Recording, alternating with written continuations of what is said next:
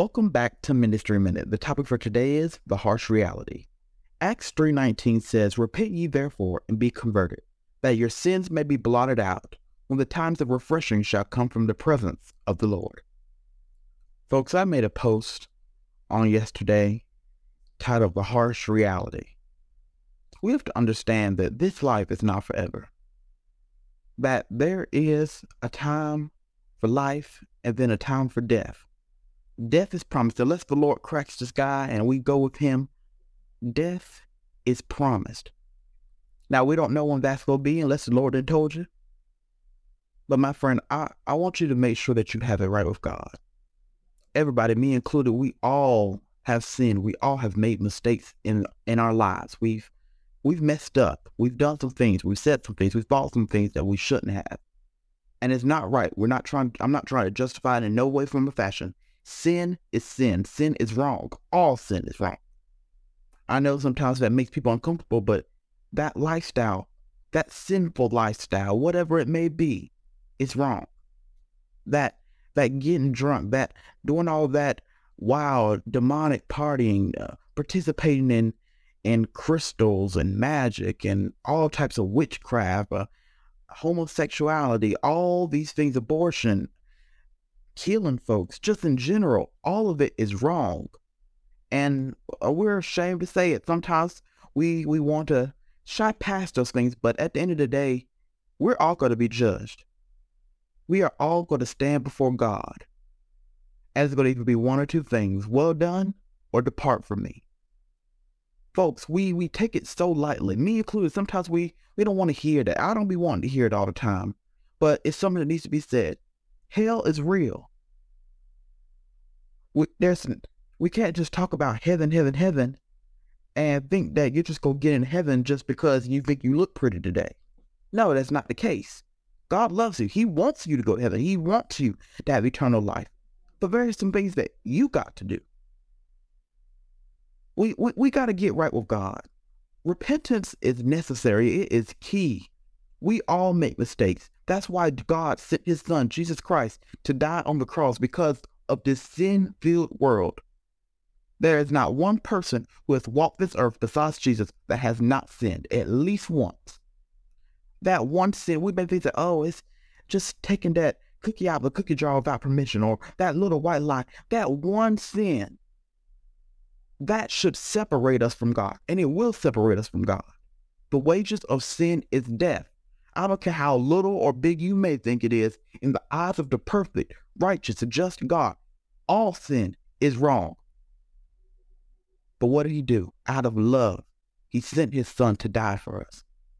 Jesus came to die for you. You were on his mind as he was on that cross. Jesus had all power in his hands. He could have came off that cross. He could have ended it before even stepping foot on this earth if he wanted to. But God sent his son to die. Jesus went through with the plan so we could have the plan of salvation. Isn't that amazing? Isn't that wonderful? How the God of the universe cares about you so much that he let his only son die for you. And I made uh, a comment in a post I made on yesterday about how on both sides of the spectrum, people are talking about Jesus. People are passionate about Jesus. So if you just really take a moment and look at it, you have the people who are really passionate about spreading the gospel. And then you have those who are really passionate about taking the gospel away. That in the day, both sides are passionate about something that is focused on Jesus. If you really think about it, people fight so passionately, whether it's for or against Jesus. It's all about Jesus and it's so passionate on both sides.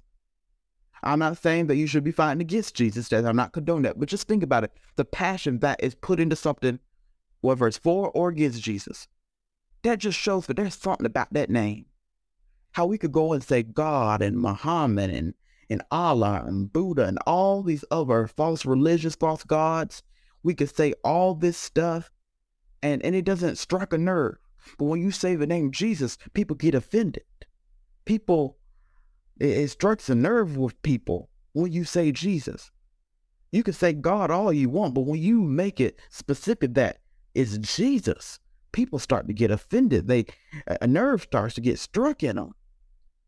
It just proves that there's something about this name.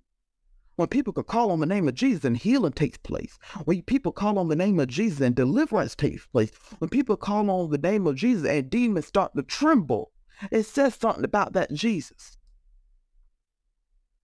So, what am I trying to get to?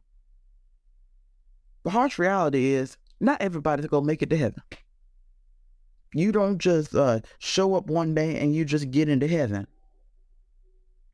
If you're not right with God, you're to have a rude awakening whether it's when that trumpet sounds and God returns and we're all standing before him in judgment, or when you die, when you close your eyes on this side and open them on the other side, you're going to come to the harsh reality if you're not right with God. Hell is so real. People joke around about it, talking about. I saw a commercial where where somebody was proud to say they're going to hell, and it's it's a ter- it's it's terrible, it's horrible, and it's heartbreaking. And that's coming from my perspective, but think about how it hurts God's heart to see someone He loves, someone He sent His Son to die for, just turned from Him like that. But the thing is, God doesn't turn His back on us. He's always there. He's waiting with open arms no matter how much you've gone against him, no matter how much you you said and thought that you weren't going to believe or was going to turn away from God, turn away from the church, he's still waiting there. He's still waiting with open arms. That's just God's wonderful, mighty love. That's just love that you can't explain how he loves us. We sometimes get so mad over the smallest things, but we've sinned probably every single day of our lives and God still loves us? Who wouldn't want to serve a God like this? Every other religion, you got to work to get your salvation. You got to work to get into heaven. But with God, with Jesus Christ, it's a free gift. Why are we fighting Jesus? Why are we so against Jesus? Because there's power in that name. Why are people turning away from God? Are you hurt because of the church? Or because of somebody who claimed to be a Christian? Are you upset because they hurt you? You can't continue to let people define who God is.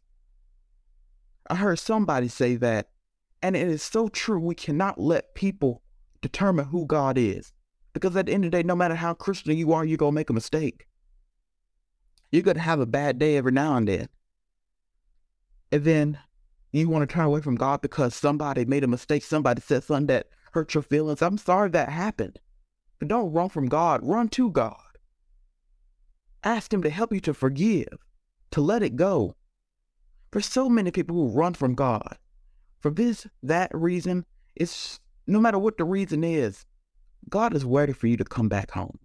Or maybe you haven't even accepted Christ before in your life. Maybe you didn't grow up in the church. God is waiting for you. He's calling you. He's been waiting for you. He's standing there with open arms. He wants to welcome you home. He wants to say, Well done to you when it's all said and done. God does not want any to perish, but for all to come to repentance. So, my friend, if I can encourage you, if I can leave you with something today, get right with God. We don't know when Jesus is going to return. We don't know when he's going to crack that sky. We don't know when we're going to take our last breath. We pray we be here for a long time. We pray we have long life, but we just don't know. So, friend, get it right. Don't go to sleep tonight. Don't even move on with your day without making sure you have it right.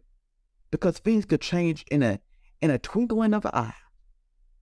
In a moment's notice, things can change. Don't be that one that dies without having it right with God. Don't be that one who finds out that Jesus is real well, you have to stand before him and he has to tell you to depart from him. Stop denying it, folks. Open your eyes, truly open your eyes and accept God. He wants you to be saved. He wants you to, to be right with him. He wants you to have eternal life with him. Hell was not created for us. Stop sending yourself there. Stop with the sin. Stop with the iniquity. I know it's hard. Repent daily. When you mess up, when you fall, when you fall short, repent, get back up again, and live for God. Be on fire for God. Ask Him to refill you with His fire, with His Holy Ghost. God is ready to heal you, to deliver you, to set you free, and He's ready to save you. You've got to be willing to accept it. Salvation is a free gift. You have to be willing to accept it.